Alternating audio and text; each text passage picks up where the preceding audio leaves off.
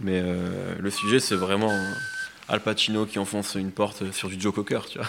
c'est vraiment ça le sujet de l'émission.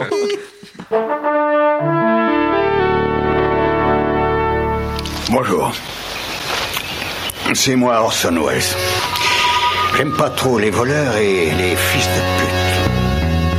Bonjour, bonsoir à tous, c'est pas Thomas, c'est Mehdi Maivier. Je suis très heureux de vous retrouver pour un nouvel épisode de No Ciné, puisqu'aujourd'hui, No Fun les commandes de nos ciné. Je l'avais teasé en fin d'émission la semaine dernière, il fallait bien que ça arrive. No Fun fait du hors-piste et s'aventure le temps d'une émission sur le terrain du cinéma. Nos constantes références à nos films favoris trahissaient cruellement notre envie de parler 7ème art et notre jalousie vis-à-vis des collègues de nos ciné. Et si vous nous suivez depuis un moment, ici ou sur d'autres médias, vous savez que nous avons quelques obsessions. Nico et la science-fiction, Nemo et Hitchcock, Yerim et les films d'horreur. Quant à Raphaël, et je crois qu'il est plus allé dans une salle obscure depuis Gladiator de, de Ridley Scott. Mais en ce qui me concerne, il y a bien une interview de rappeur sur deux qui se termine par la question suivante. Alors, Scarface ou l'impasse? C'est justement ce dernier film qui va faire l'objet d'une émission aujourd'hui parce qu'on aime profondément Brian De Palma, que j'ai passé mon adolescence à me demander ce que ferait Carlito à ma place et surtout parce qu'on a en réalité très envie d'être recruté par un média pour parler de cinéma. On va donc parler aujourd'hui de l'impasse avec Aurélien Chapuis et qui est le Capitaine Nemo. Salut Yerim Sar. Et qui est Yerim Sarr. Oui, toi tu as pas d'équé, toi aussi, qui est Splinter. Ah ouais, pourquoi pas. Bah oui, bah c'est- c'est c'est ton équé. Euh, c'est parti, l'impasse et De Palma dans No Fun slash No Ciné, c'est tout de suite. Monde de merde. Pourquoi il a dit ça? C'est ce que je veux savoir. Voilà, ça y est, on y est. Je suis content, moi. hein. Je suis content. C'est le moment de Pourtant, parler. leurs jingles sont pas terribles. hein. Ah bah c'est c'est c'est pas Monde Nodé de qui a merde. produit, c'est pas Nodé produit.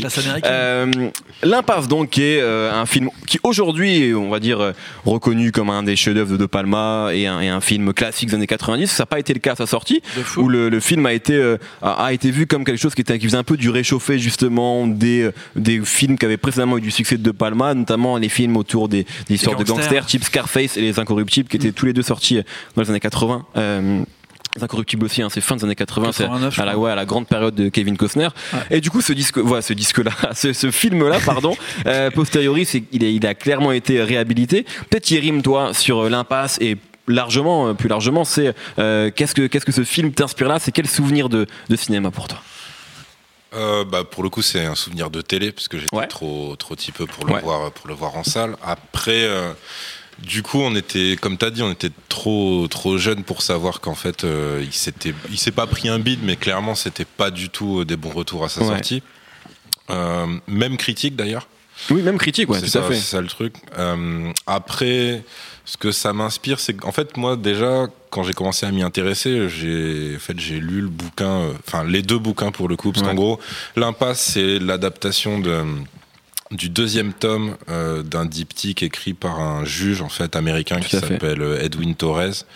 Et en gros, le délire, c'est que la première partie, c'est tout ce que tu que tu vois pas dans le film. C'est en gros, c'est la jeunesse de Carlito. Mais que tu verras. Et que dans un préquel dégueulasse. Dans un ouais, horrible préquel, euh, je sais plus comment il s'appelle, mais avec d'un Puff Daddy qui joue dedans. Et, ouais, ouais. Et Voilà. malheureusement, dans la version française, ça s'appelle genre l'impasse deux points, Ouais. euh, Le l'ascension au pouvoir. c'est vraiment un truc. Et, et euh, d'ailleurs, ils ont vraiment, je trouve que Carlito jeune, c'est vraiment euh, euh, Benny Blanco en fait. Tu vois, ils ont Ouais, vraiment fait un acteur qui ressemble à John. Leguizamo qui joue Benny le Blanco. truc donc c'est triste, c'est qu'ils ont repris Louis Guzman pour un autre rôle. C'est-à-dire que t'as pas de Shanga plus vieux qui, qui, Qui joue un autre- qui joue pas pas de de Shanga, Django. quoi. Ah bah lui, il refuse euh, un rôle. Hein, euh, Voilà. Comme dans le film, pareil. Exactement. Et, et en fait, ouais, ça c'était hum, quand tu lis les deux trucs, tu déjà tu comprends mieux parce que hum, tu comprends mieux une des forces du film parce que ça aurait été une erreur, en tout cas, ça aurait retiré beaucoup de force au film s'il l'avait fait en deux temps ou s'il avait gonflé le film entre guillemets en faisant masse de flashbacks Ouais. pour dire euh, attention avant Carlito c'était une terreur, attention avant Carlito il faisait ci. En fait, le truc c'est de le prendre, d'adapter le second tome, ça lui permet de faire euh, déjà euh, un truc super intelligent, c'est que c'est en fait en vrai c'est un homme qui est cassé, c'est-à-dire qu'il sort d'une très longue peine de prison et il veut plus de cette vie euh, de, de gangster, Ouais. etc. Et après, t'as euh, la, la narration, enfin la voix off, c'est-à-dire la narration à la première personne dans le bouquin qui devient une voix off euh, au cinéma. Ouais.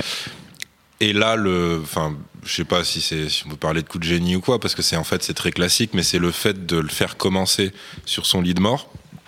Euh, C'est pas un spoil, hein, parce spoiler. que c'est la première scène du film. Ouais, voilà. c'est la première scène du film. Après, bon, le film est sorti en 93, 94. Ouais, donc on peut y je aller. pense que ça va. mais, euh, mais donc, le fait d'avoir un, un héros qui, qui te parle en fait toute la voix off et du point de vue de son lit de mort en réalité c'est pas c'est pas un genre en temps réel et tout. Donc c'est c'est un héros tragique parce que c'est la définition du héros de tragédie c'est un mec qui est condamné de base. Donc lui il correspond à cette définition. Après c'est plus tragédie à Shakespeare que que grec parce que c'est euh, plus des histoires de complot de paranoïa de trucs comme Ouais. ça.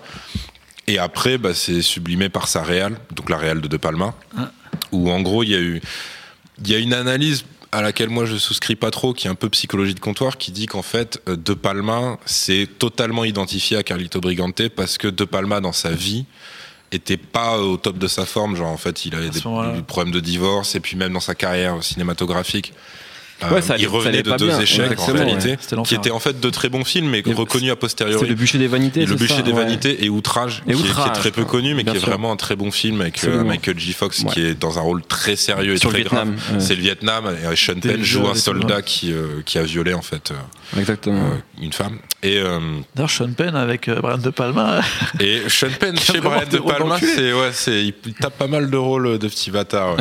et en gros, ouais non, le truc c'est que le, le, le la réal de, de De Palma, moi je trouve que on peut après disserter des heures sur ouais il se reconnaît dans le perso parce que c'est un homme qui revient d'un truc Ouais. lourd et euh, qui a aussi ce rapport à sa dulcinée qui est très compliqué parce que d'un côté t'as De Palma en fait il a, apparemment il aurait divorcé parce que il n'arrivait pas à concilier sa vie privée avec sa carrière donc ce côté pro ou Ce qu'on Carlito, retrouve dans le film. Carlito, sa vie Carlito. professionnelle étant la rue c'est ça son gros problème Exactement.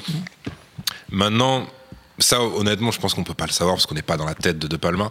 Par contre, ce qui est intéressant, c'est que je trouve que Carlito se colle, enfin, De Palma colle à Carlito en termes de réal et en termes de positionnement. C'est-à-dire que là où, sur ses autres films, t'as une mise en scène qui est beaucoup plus euh, flamboyante en général, Complètement. Vraiment, euh, il y en a certains qui, qui disent que c'est carrément baroque, etc.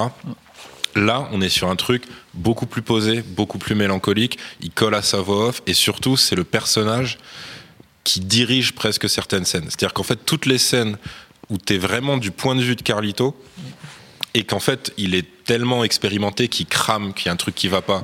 Par exemple, dans la première transaction qui part en couille Ouais, avec son petit neveu dans ouais. le billard. Ouais, le billard. Tu vois, C'est. Tu vois les le déplacements. premier regard et tout, ça. Tu vois les déplacements incroyable. de Carlito Briganté. Ouais. En fait, c'est lui, c'est- la caméra le suit au sens premier du terme. C'est lui qui oriente vraiment l'action. Après, c'est pareil euh, sur plein de trucs quand il est dans son propre club et qu'il doit échapper à des gens, quand il Et- est à l'hôpital, qu'il doit visiter son avocat et qu'il doit esquiver le flic. Exactement. Et évidemment sur D'ailleurs, chef-d'œuvre de la course poursuite. J'avais vu un truc là-dessus sur euh, De Palma, parce qu'en fait, il avait toujours cette histoire où il devait compresser son film au maximum, Ouais. parce que le studio voulait en faire un énorme film de gangster, comme Ouais, d'habitude. Et la fameuse scène du billard où il y a toute cette explication où tu vois vraiment le. Qui est longue, hein, qui dure, qui dure Très très quoi. long. Et justement, il disait genre euh, comment je vais faire? Parce qu'en gros, il avait presque 12 minutes de scène, je crois. Et il lui Mm. disait, moi, je- les, les studios lui disaient, on veut que ça dure 6 minutes, tu vois. Et en fait, il a réussi avec un délire très euh, suspense euh, et en fait en faisant mon- monter la pression avec très peu de choses. Ouais, c'est très paranoïaque comme Et, scène. et- et en vraiment, tu, tu as le regard total de, de Carlito et un petit peu de, de son cousin, mais tu vois que c'est Carlito qui est en train d'analyser tous les petits ouais. détails. Et, et au final, euh, ça a fait que De Palma, il disait, genre, quand j'ai montré en, en test, ils ont même pas capté que la scène, elle était hyper longue. Ils ont Mm. dit, ok, c'est bon, ça marche, c'est génial, on est totalement dans le personnage. Juste avant, on est là, on sait pas trop euh, où se place Carlito. Là, on a tout de suite compris, sans faire des allers-retours, comme tu as dit, que c'était un boss, que le mec, il comprend totalement la rue, il sait tout de suite que ça va, ça va être euh, de la merde. Et en même temps, il veut s'en défaire le plus vite possible. Et il se dit, euh, dès la première scène, il fait, mais qu'est-ce que je fous ici? Mais c'est la je preuve suis dans la merde, euh, enfin genre je, je suis en train de me remettre dans la merde alors que c'est exactement ce que je voulais pas faire. C'est la preuve aussi par rapport à ce que disait Yerim. C'est vrai qu'on n'a pas besoin forcément, quand tu veux raconter une origin story, en tout cas, d'alourdir le film avec des flashbacks, etc. Parce qu'en fait, en quelques plans, en quelques scènes, tu comprends qui était Carlito quand il sort de prison et qu'il y a un ancien boss qui lui dit de voir et qui, en gros, qui voit Carlito qui se dit bon, qu'est-ce que tu vas me demander en fait? Ça, T'as passé 5 ans en prison, tu m'as t'as pas dit mon nom, tu m'as pas balancé, donc en gros là, je te dois un truc. Lui, tu lui dis bah non, moi je veux. En fait, Ouais. tu comprends du coup que Carlito c'était quelqu'un, tu vois, et que c'était euh, voilà. Et c'est et alors là, on va aller sur une, thé- une théorie encore plus foireuse, mais tu vois, c'est le côté euh, euh, Carlito, c'est Tony Montana s'il était pas mort, tu pas vois. mort, ouais. Euh, et en fait, c'est vrai que Carlito est un personnage super différent de ce qu'était Tony Montana, mais tu dis que voilà, est-ce que si Tony euh, avait trouvé la rédemption. En tout cas, Ça tu sens que c'était une terreur, peut-être au même titre que Montana. Tu sens qu'il a touché dans la drogue, qu'il en a Ouais. vendu. Enfin voilà, c'est. Intéressant parce que c'est vrai que c'est un film qui arrive dix ans totalement après, euh, après Scarface. C'est deux films de commande, c'est-à-dire que c'est pas des films que Brian De Palma a choisi, c'était le producteur qui lui a il dit. voulait pas le faire. Non, l'impasse, les ouais. deux, même- Scarface, il voulait pas. le Exactement. studio. Parce que c'est- Il les était deux, question d'ailleurs que ce soit Abel Ferrara qu'il fasse. Ah ouais, lui, il était pressenti. Parce que c'était les moments où ces mecs-là étaient plus dans cet esprit un peu de, un peu euh, baroque, gangster. Abel Ferrara venait de faire York. Lieutenant, il était dans New York, enfin c'était le prince de New York et tout, c'était vraiment le moment quoi. Alors que De Palma était plus, en plus il en avait Le marre de faire le truc. Le prince de New York, c'est Eddie Murphy. Ah pardon, ouais, c'est New York. C'est vrai, King of New York avec Christopher Walken. J'ai- fait un switch. J'adore euh, Eddie Murphy, c'est pour ça. Mais en gros, euh, c'est vrai qu'il en avait marre de faire des films de gangsters. Il avait, à mon avis, tout dit sur euh, Les Incorruptibles et sur euh, Scarface.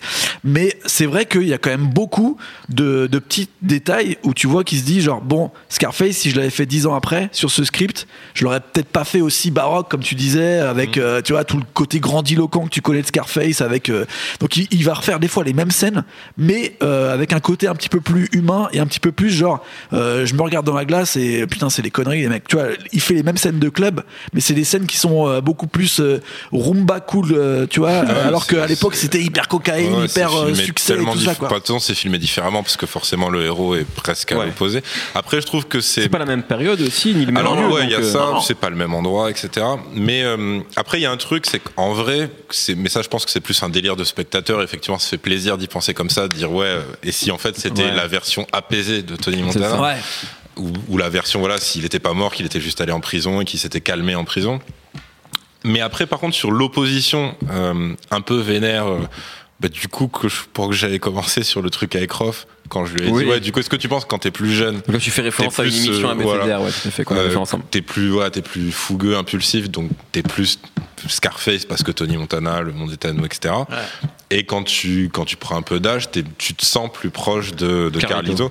Mais ça, en fait, en vrai, c'est c'est aussi de la psychologie de comptoir. Moi, je pense vraiment qu'il faut pas les opposer. C'est juste les deux facettes d'une même pièce. C'est-à-dire que Tony Montana, c'est un mec qui crève parce qu'il est dans l'excès, parce qu'il en fait trop sans s'en rendre compte. C'est-à-dire que pour lui, tout ce qu'il fait est normal. Mais en fait, quand tu es dans un point de vue extérieur, tu fais non, c'est tu, tu cours à ta perte, tu vas dans un mur, etc. Euh, que ce soit défier des gens plus puissants que lui, tout ce que tu veux, même son comportement au quotidien. Carlito, c'est un mec qui meurt parce que il en fait pas assez volontairement, parce qu'il en a marre en fait. Il y a plein de moments qui sont presque de l'ironie tragique. C'est tous ces moments où en fait normalement dans une tragédie, tu as des indices très clairs qui te disent ce héros est condamné. Il est condamné dès le Ouais. départ. Il peut rien faire. Il va crever. Carlito, c'est lui-même qui se le dit. Il, il dit voilà, en fait, je dois suivre le code de la rue, code que plus personne ne respecte Exactement. au moment où lui revient. Mais ça va. Mais va ça-. D'ailleurs, ça, va ça, tuer. Love Il le- Interest Penelope Miller lui dit Toi, lui dit. toi et ton code de l'honneur ridicule. Voilà. Tu Toi, vois, on s'en fout et tout. Il dit je vais le faire quand C'est même ça. parce que je sais pas faire c'est autrement. mon en fait. ami, je lui veux un truc. Et, C'est euh, voilà, j'ai une dette, donc j'ai jusqu'au bout. Il y a ça. Alors qui sait en plus ça il y a les moments de de refus vraiment de participer à l'action. Donc Ah. ça, ça se voit dans la mise en scène où en fait, tu as des moments où lui, c'est pas du tout le protagoniste principal, mais on reste sur lui et lui en fait, c'est juste un observateur. Donc il y a tous les moments où son avocat part en couille. Bah, et en fait, il- bateau, il constate- ouais. Alors voilà, bon, le bateau, c'est le paroxysme, Même avant. mais même quand ça quand il s'emballe dans des fêtes Dans vraiment poussées, voilà, Ouais. il y a ça, il y a ce regard ouais. de Carlito, tu vois, très blasé, très en retrait. Et surtout, il y a le moment où il épargne volontairement Benny Benny, Blanco. Blanco. Qui, Qui est lui-même coup- en voix off. Qui est pour le coup peut-être plus Tony Montana que. Ah, totalement Tony. Montana, totalement. C'est Benny Blanco en fait, ça. Tony Montana. ça. Ouais, ouais. Et en gros, la voix off de Carlito dit clairement, euh, ça va me retomber dessus parce que avant je l'aurais tué et j'aurais eu raison parce qu'il va revenir, il va me faire chier. Et il a, il a ce truc-là de refus. Et après, c'est pour ça que voilà, pour moi, ça se complète très bien parce que c'est vrai qu'on est, on est d'une génération où Scarface ça a été euh, sur euh, cité Ouais. et surtout nous en plus on est dans le rap donc c'est On nous l'a presque s'est imposé, presque c'est un fait- énorme on s'est film. presque fait pourrir le film à base de, de citations VF dégueulasses. en fait, ça reste un très grand film, tu Bien vois, sûr. c'est- et c'est aussi une tragédie à sa façon. Mais par contre, c'est vrai qu'il y a, c'est pour ça que pour moi, c'est les deux facettes d'un même truc, c'est que dans l'impasse, t'as ce truc de point de vue presque apaisé qui dit, genre, en fait, regardez-moi courir à ma perte, je le sais, je suis sur mon lit de mort. Et du coup, ça rend le film presque plus positif que Scarface parce que Mm. Ouais, quand sûr. Tony Montana crève, je veux dire, il crève les narines pleines de coke en insultant tout le monde. Ouais. Quand, pas très positif. euh, non, mais justement, quand euh, Carlito crève, t'as l'impression qu'il est presque d'accord avec ça. C'est-à-dire qu'il se dit, Il genre, parle voilà, même de sa descendance. j'aurais essayé. Ouais, et t'as le côté un peu plus positif sur, de toute Le façon, new Carlito, improve. Carlito est en route, ouais. etc. C'est- à ça que je pense que peut-être le personnage de Carlito il ressemble plus à Manny dans Scarface, un mec qui était un peu plus, tu vois, euh, dans la réflexion un peu plus en arrière et moins dans la paranoïa complètement tarée et dans l'ambition folle. Et c'est comme si Manny s'était fait arrêter avant de se faire flinguer et qu'au final il ressort cinq ans après, c'est plus un caïd du tout et euh, il Et il essaye est moins de se dans les remettre meufs dedans. aussi. Ouais, il est moins dans les meufs, mais il est toujours, tu vois, parce qu'au final l'histoire d'amour, ça c'est un truc qui C'est vrai quand que même- Manif voulait se marier, il voulait faire les c'est choses c'est bien. totalement hein, ça. vrai. Et c'est un truc qui, qui est quand même très souvent dans Brian De Palma, c'est que très souvent c'est des milieux de mecs. Donc euh, c'est beaucoup euh, sur euh, le côté un peu macho. euh, là c'est les Cubains, mais bon c'est joué par lui il est italien. Ils sont ils sont italiens. Enfin c'est un projet qui est monté par Pacino qui est aussi italien. Donc il y a tout ce côté un peu macho, cinéma vraiment de gangster et tout. Mais les personnages les plus importants et qui font switcher l'histoire, que ce soit dans Scarface ou que ce soit dans dans tous ces films de gangsters, c'est les femmes en fait. Et, là-dessus, il a vraiment. Enfin, je trouve l'écriture des couples dans les films de gangsters, souvent, ils sont pas toujours exceptionnels. Chez Scorsese, ça Bah, va. parfois les femmes n'existent pas en fait même. Chez euh, fois. Scorsese, ça va, mais c'est vrai qu'en général, c'est un peu compliqué euh, d'avoir un vrai personnage qui est pas juste un faire-valoir ou euh, une histoire de, de bagarre entre, entre deux personnages. Mais pour moi, c'est la force d'un film comme Impasse, c'est que c'est autant un film de gangster qu'un thriller policier, Ouais. que peut-être même une, une histoire d'amour en fait. Parce que Ouais, tu ça, vois, c'est c'est drôle. Ça moi, c'est ça. comme un drame, Exactement, euh, comme c'est un drame. Et c'est ça que j'aime C'est avec ce film. avec des fringues. C'est que t'as, t'as, ouais, t'as 30, t'as trois, peut-être, t'as peut-être quatre genres de cinéma différents qui, sont- Ouais. qui se croisent et qui se croisent bien sans que ce soit. euh, Ça, en vrai, c'est un film de gangster, mais il y a quoi? Il y a trois grosses scènes de, Ouais. de bagarre, enfin de, de Après, tuerie, quoi. s'il faut revenir sur la, la course-poursuite de fin, Ouais. qui pour le coup est vraiment un cas d'école, enfin, c'est, c'est du chef-d'œuvre. Parce que déjà, si elle, est, si elle était pas si bien, t'aurais pas cette espèce de sentiment de con de spectateur d'y croire à chaque fois. À chaque de fois. se dire, il peut le choper son train. Ouais, c'est fou c'est ça. un peu, tu Et d'ailleurs, cette, bon, euh, l'histoire, c'est qu'à la base, ça devait être euh, World sur les Trade tours du World. Trade, et puis il y avait déjà eu un premier attentat en 92 C'est ça. 93 qui avait rendu ça impossible. Des Mais c'est vrai. Et- en plus, non, mais c'est, ce qui est ouf, c'est qu'en plus, la scène a été tournée, je crois, en plus de 8 mois. Et donc, euh, au début, ils ont commencé à tourner euh, l'hiver. Et donc, toute la partie où il est genre en manteau et tout dans, dans, le, dans le métro, c'est en plein été. Et Ah donc, ouais. il en pouvait plus, le mec. Son long manteau Ils- en cuir, Ouais, il en pouvait plus. Genre, apparemment, et De Palma disait même, il y, a, il y a une fois, il m'a dit, ah, c'est bon, j'arrête. Il est resté dans le métro pour rentrer chez lui.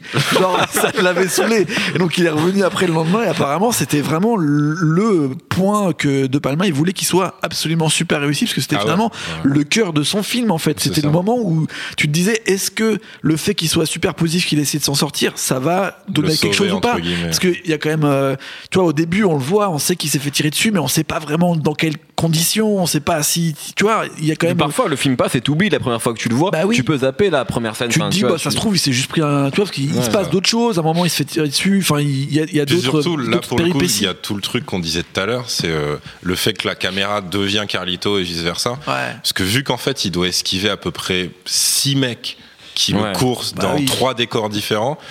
T'as vraiment ce truc de chat et de souris et de, de positionnement. Et, et là, vraiment, De Palma, il est au sommet de son art Ouais. pour moi sur ce truc. Tout en temps réel et tout. Parce que voilà, c'est euh, incroyable. un- tu pourrais, si tu le vois sans, sans vraiment avoir, euh, sans vraiment faire gaffe, tu vas juste te dire bon, c'est un jeu de chat et de souris. D'abord, ils sont dans un club, Non, puis super dans une gare, etc. Non, c'est vraiment un truc chirurgical avec le des groupes qui passent, lui s'en sert comme Ouais. obstacle. C'est vraiment tout Non, un tout un bordel. Puis en plus, le gros truc euh, de De Palma, que après on va dire qui est le génie de Tarantino, d'un peu sampler euh, des films qu'il a pu voir ou qu'il a pu reprendre. Là, il se ressent plus lui-même. Ce qui fait la scène de Les Incorruptibles. Voilà. Ouais. Qui, elle, De- qui elle samplait le cuirassé Potemkin. qui est Euh, voilà. incroyable. C'est-à-dire que ouais. la gare et euh, les escaliers. Enfin, tu vois, là, il est passé de, des escaliers avec le, le petit euh, le petit landau là qui fait tac tac aux escalators. Et tu vois, et genre, tu vois, il- alors que c'est cinq ans après, et il refait plus ou moins la même scène mais avec un autre un autre fonctionnement et un autre but. Mais c'est ça qui est assez Mais en marrant. mieux, parce que là, c'est Al Pacino et c'est plus Andy Oui, Garcia. mais même tu vois, la, la scène où genre il rentre, euh, où Pacino euh, force la porte et tout, euh, quand il rentre juste dans l'entrebasement de la porte, tu peux pas ne pas penser à Shining et euh, tu sais à genre Jack Nicholson Mhm. qui rentre, il fait c'est moi Ouais, et tout. Et en plus vu qu'il y a un genre de chat, de chat à la souris entre eux, on sait pas trop si elle a envie qu'il rentre ou pas au début, etc. Tu sais, en fait c'est ça qui me plaît aussi chez De Palma, c'est qu'il y a un côté un peu C'est un fan amateur, de cinéma. voilà, Ouais, d'amateur et fan. Et pour le coup, il fait beaucoup de sampling, ce qu'on va beaucoup euh, plus ou moins donner à Tarantino après en disant genre oui c'est c'est du génie mais en même temps euh, c'est c'est de la carotte. Euh, de Palma il l'a fait quasiment sur toute sa carrière et à mon avis c'est ça qui va aussi Avec le Hitchcock, beaucoup.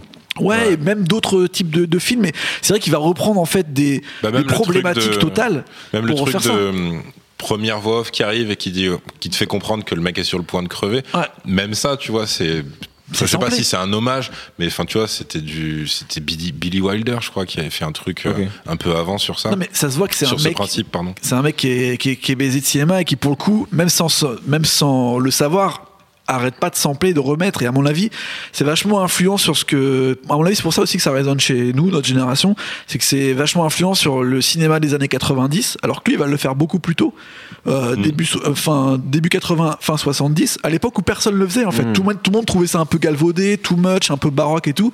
Et lui, il va amener ce côté un peu euh, cinéphile euh, 3.0 et en, le rendant un peu euh, série B quoi. Genre euh, et, et on retrouve un comique, petit peu ça. Quand, justement, Carlitos Way, je pour, pour, euh, revenir à ce qu'on disait au tout départ, en fait, c'est ça, je pense, qui avait un peu perdu les gens quand le film est sorti à l'époque.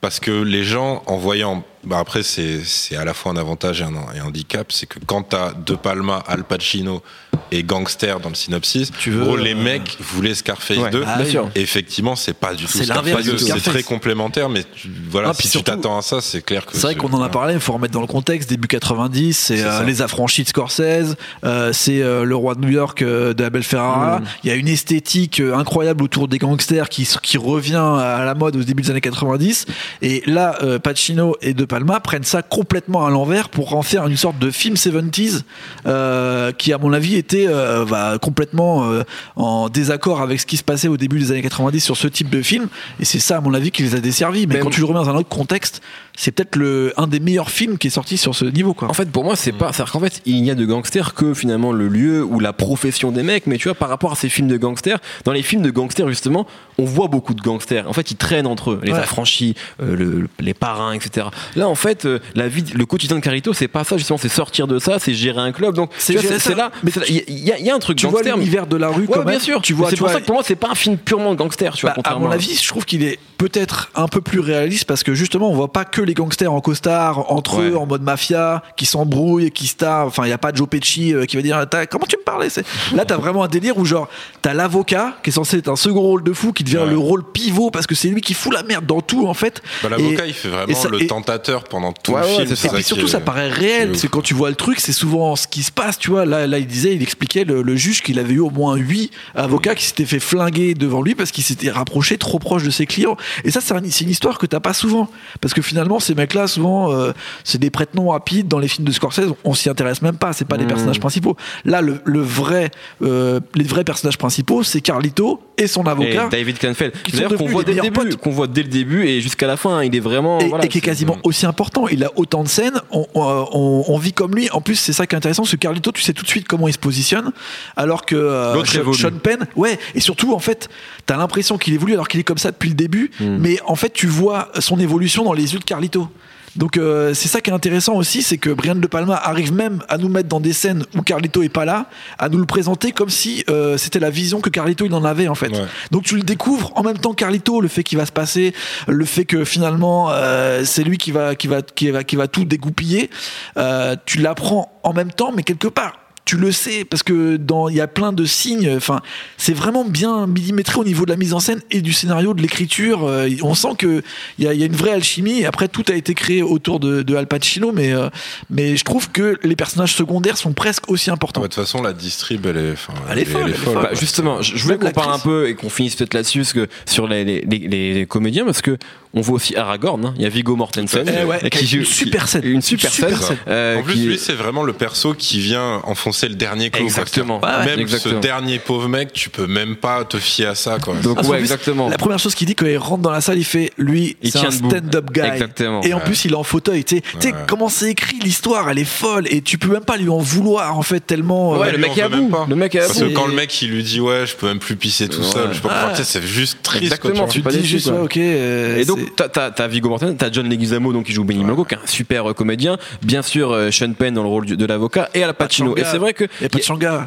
Et pas Willis Willis Guzman, bien sûr, Ah, et, même, et Penelope Miller qui, bon, qui, qui est pas l'actrice la plus passionnante du monde, on va pas se mentir, mais qui Ça fait le marche job, bien. ça marche bien. ça fonctionne et surtout, moi, ce, que, ce qui est cool, justement, c'est le côté contraste complet entre Carlito et son personnage, t'as l'impression qu'ils ont rien à foutre ensemble. Et justement, c'est ce qui fait qu'elle est peut-être euh, que leur relation est inaccessible en Mais fait. ça, ça, c'est aussi pareil aussi, euh, je trouve. Il y a, y a un jeu de faux semblant avec eux où il la retrouve cinq ans après. Elle lui dit je suis danseuse, j'ai fait des trucs à Las Ouais, Vegas et tout. Et après, là aussi, il va découvrir Il voit qu'elle est chose. strippeuse en fait. Et au C'est ça. fur et à mesure, euh, tu vois, il découvre, il découvre, il découvre. Et comme lui, en fait, tu te dis, mais qu'est-ce que, qu'est-ce que je fous? Je suis en décalage dans ce monde, en fait. Même les gens, euh, Bah, en je fait, pense, que le lui, plus c'est proche un de moi, un tout seul. anachronisme, c'est ça qui Ouais. est marrant. C'est que, en C'est fait, il n'y a aucun personnage qui est comme lui et qui est sur sa vision des choses. Mm. Même elle, en vrai, c'est juste après, quand il se rabiboche, ouais, ils se remettent sur la même longueur d'onde. Mais au début, pas du tout. Ouais. Lui, c'est c'est une sorte de mec surgi du passé qui comprend plus du tout le monde qui l'entoure, qui est un peu largué. ouais. Il dit, bah, il dit d'ailleurs, euh, au bout de 5 ans, on veut juste voir un visage qui est familier en fait. Ouais, qu'en fait, on ouais, sent qu'il est dans un nouveau monde et voilà, enfin un monde qu'il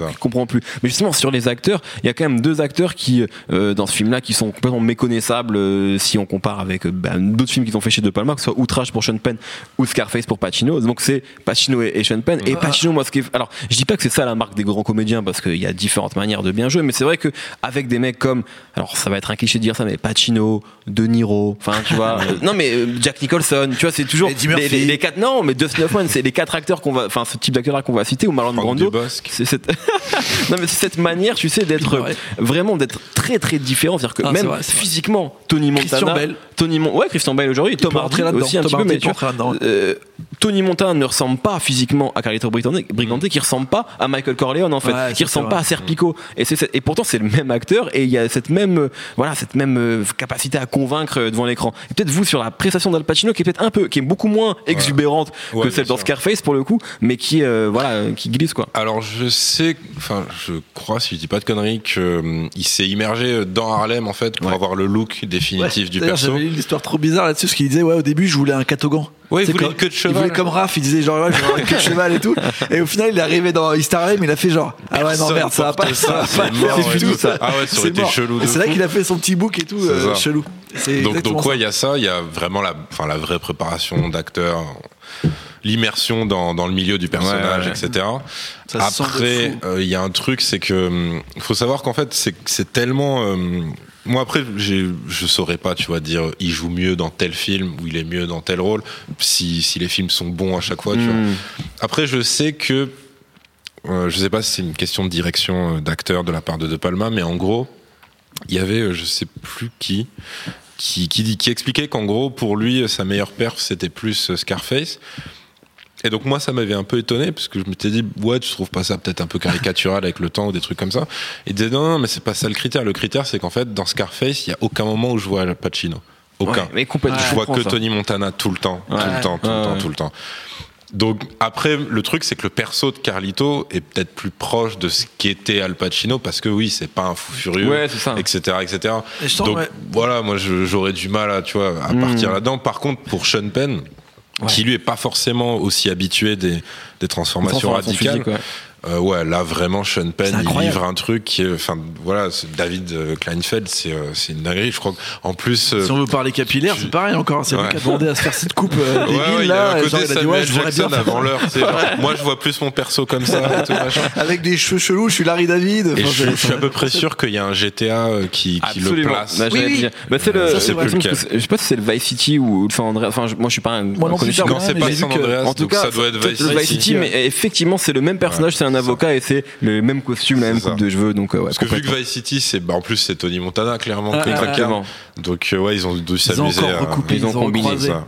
Euh, on, on arrive au bout de l'émission, messieurs, vous avez Oh. été brillants. Ah oui, on pourrait en parler pendant Ah, longtemps, suis mais euh, c'est ça le bah, problème. on, on attend que, que Joël, hein, notre producteur, nous donne une émission cinéma. On, on attend, on attend ça très fort. Euh, J'aimerais quand même, en, en lien, en lien ou pas avec l'impasse, avec De Palma, avec Pacino, avec tout ce qu'on vient de dire, euh, un coup de cœur. Voilà, ça peut être un, fi- ça peut être un film récent, ça peut être. On va rester sur le cinéma pour le coup. Euh, on, on- on a, on a l'occasion d'en parler aujourd'hui, donc profitons-en. Nemo, peut-être, euh, peut-être de De Palma ou autre chose. Ouais, De Palma, bah moi, euh, comme je disais, bon, l'émission, j'aime beaucoup en fait euh, son, son côté euh, sampleur d'Hitchcock. Bon, après, il y en a qui l'ont appelé le pilleur, parce que c'est vrai qu'il a repris à peu près. Non, mais c'est vrai. En fait, moi, ce que j'aime bien, c'est qu'il a des vraies obsessions.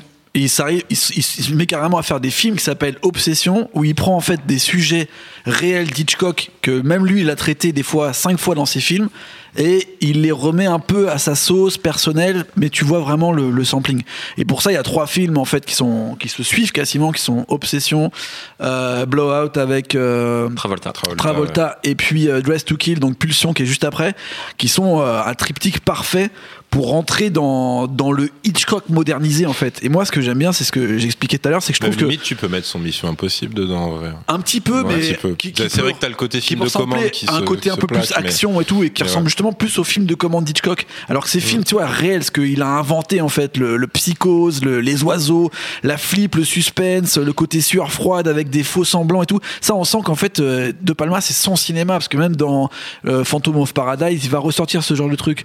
Donc, euh, moi, vraiment, ces trois films-là, euh, au début, j'étais vraiment, je me dis, c'est des copies, c'est chiant, je vois trop en fait Hitchcock derrière tout ça. Et au fur et à mesure, le fait qu'il ait rajouté des, des- des petits effets un peu série B, de l'érotisme en fait, il y a plein de gens à poil, euh, il y a, il y a plein de trucs euh, un peu euh, sexy mais mais chelou dans sa Ouais, façon de traiter le truc. Et ça j'aime bien. Et il y a aussi Body Double qui est un peu dans le même esprit où euh, il est dans les dans des dans des faux semblants comme ça, toujours à la chose trap. Et en fait, ce qui est bien, c'est qu'à chaque fois, tu redécouvres euh, la façon dont le personnage principal, comme toi, découvre l'histoire au fur et à mesure.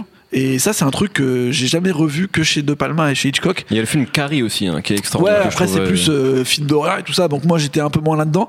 Mais en termes de, de suspense vraiment et tout, je pense que c'est début 80, les quatre films là, c'est incroyable le traitement qu'il peut avoir.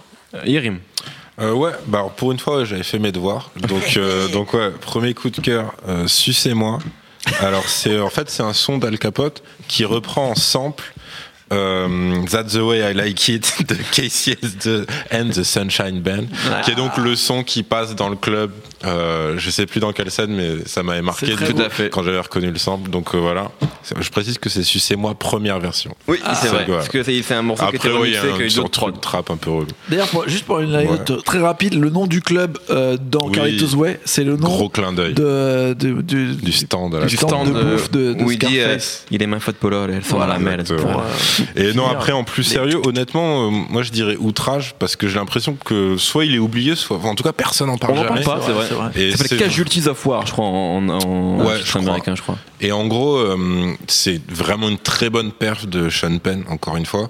Et c'est l'occasion de voir Michael J. Fox vraiment qui Autre fait chose face qu'en Marty à- McFly, déjà fait. et, qui, arrive à hein. tenir tête à Sean Penn dans pas mal de grosses scènes. Donc c'est Ah. assez cool euh, sur un sujet assez grave. Et après, t'as euh, euh, bah ouais, en fait, après, t'as Carrie, dont t'as Ouais, parlé, donc, dans un registre qui a aucun rapport et qui, pour moi, est dans les, allez, on va dire minimum top 5, voire top 3 des adaptations Stephen King. C'est-à-dire qu'en fait, il a, Après, il y a beaucoup de, de ratés dans les adaptations Stephen King. ouais, c'est vrai, c'est vrai aussi. c'est très souvent mais- Mais disons qu'en fait, il a pris les libertés nécessaires pour en faire, pour le coup, un vrai classique. Mm. Et voilà, ouais, si on reste sur De Palma, moi, c'était. En, parlant de c'était ça, moi, je sais pas ce que t'en penses, mais il y a pas longtemps, j'ai revu Misery avec Katie Ouais. Bates et James Caan, et j'adore ce film en fait. Ah, mais génial. J'adore Katie, Katie Bates, c'est fantastique Bah dedans. ouais. C'est une super adaptation de stock de Bah Stephen ouais, non, c'est ça. C'est non, non, franchement. euh, mais après, voilà, Carrie, faut, faut préciser, ça repose aussi sur la performance coup. Sissy Space. de Sissy Spacek, la- l'actrice principale. Et voilà. Et sinon, euh, regardez Gomorrah, arrêtez de regarder Stranger Things, respectez-vous. Voilà. Et moi, rapidement, vous avez parlé en fait de tous les films de De Palma, voilà, que j'aurais pu Ah, citer. rien laissé, Non, non, non, mais c'est c'est pas grave. Non, mais moi, justement, si on revient sur moi, ce que j'aime chez De Palma, euh, en fait, c'est si on veut, voilà, pour pas trop déboussoler parfois nos, nos auditeurs, c'est il y, a- il y a un truc chez De Palma, c'est que parfois il y a un peu la technique pour la technique, tu vois, comme avec certains rappeurs. Et, euh, et c'est vrai que parfois ça peut être chiant. Je pense par exemple, tu vois, le, le film Femme, Femme fatale avec Banderas, Ouais. euh, qui, qui est En plus, c'était son retour. Enfin, c'était son- c'était vraiment ouais. pas, pas C'était un un bon raté, film, ouais. mais tu vois, la scène d'intro, qui est encore un plan séquence, il refait le truc de Snake, Snake Eyes. Eyes, ouais. Euh, on voit Bertrand Tavernier d'ailleurs, c'est au Festival de Cannes. Quand même, tu vois, tu te dis, bon, il était, il est plutôt, déjà la fin de carrière un peu pour De Palma, et techniquement, ça reste impressionnant, fort. tu vois. Ouais. Et alors, dans ce truc-là, il y a bien sûr le plan séquence de 15 minutes dans Snake Eyes en ouverture, qui est un film qui est, qui est vachement imparfait, mais que j'aime bien, que je regarde toujours avec beaucoup de plaisir. C'est genre bon petit film. Exactement. Tu sens qu'il y a Nicolas toujours les Cage, bases qui sont là. c'est avant qu'il parte complètement en cacahuète. Très belle chemise. Nicolas Cage, il est pas parti en cacahuète, c'est juste qu'il fait tout et son contraire. Exactement, faire- exactement. Mais du coup, dedans, il est, il est super bon. Il y a Carla Gugino aussi que j'aime beaucoup. Et voilà, et vraiment, le, plan séquence de début est, bah, hypnotisant, quoi. Et surtout quand tu, re- tu, en fait, tu réalises au bout de 15 minutes qu'il y avait un plan séquence. Je suis putain, il faut que je le revoie quoi. Et c'est vrai que c'est et c'est un peu la, la, la grande force de Palma, cette maîtrise technique qui à mon avis parfois peut rendre même les scènes les plus anodines en moment de cinéma à coup. Moi je sens que dans Mission Impossible, il y a une scène de, de- au restaurant toute simple entre Tom Cruise et je ne sais plus qui. Et en fait, sa manière de filmer fait que ça ça devient un truc euh, excitant en fait. Et c'est toujours euh, voilà, c'est la force de, de Palma. Euh, merci beaucoup messieurs, merci Yerim d'avoir été là, merci Nemo d'avoir parlé euh, de l'impasse euh, de si belle manière. Merci Jules à la technique. La semaine prochaine, euh, on, se retrouve. Alors, ce ne sera pas vous autour de la table, mais c'est euh, quelques-uns des auditeurs qui nous ont envoyé des messages, euh, qui vont faire les No Fun Awards et qui vont élire l'homme de l'année rap 2017. On se retrouve la semaine prochaine.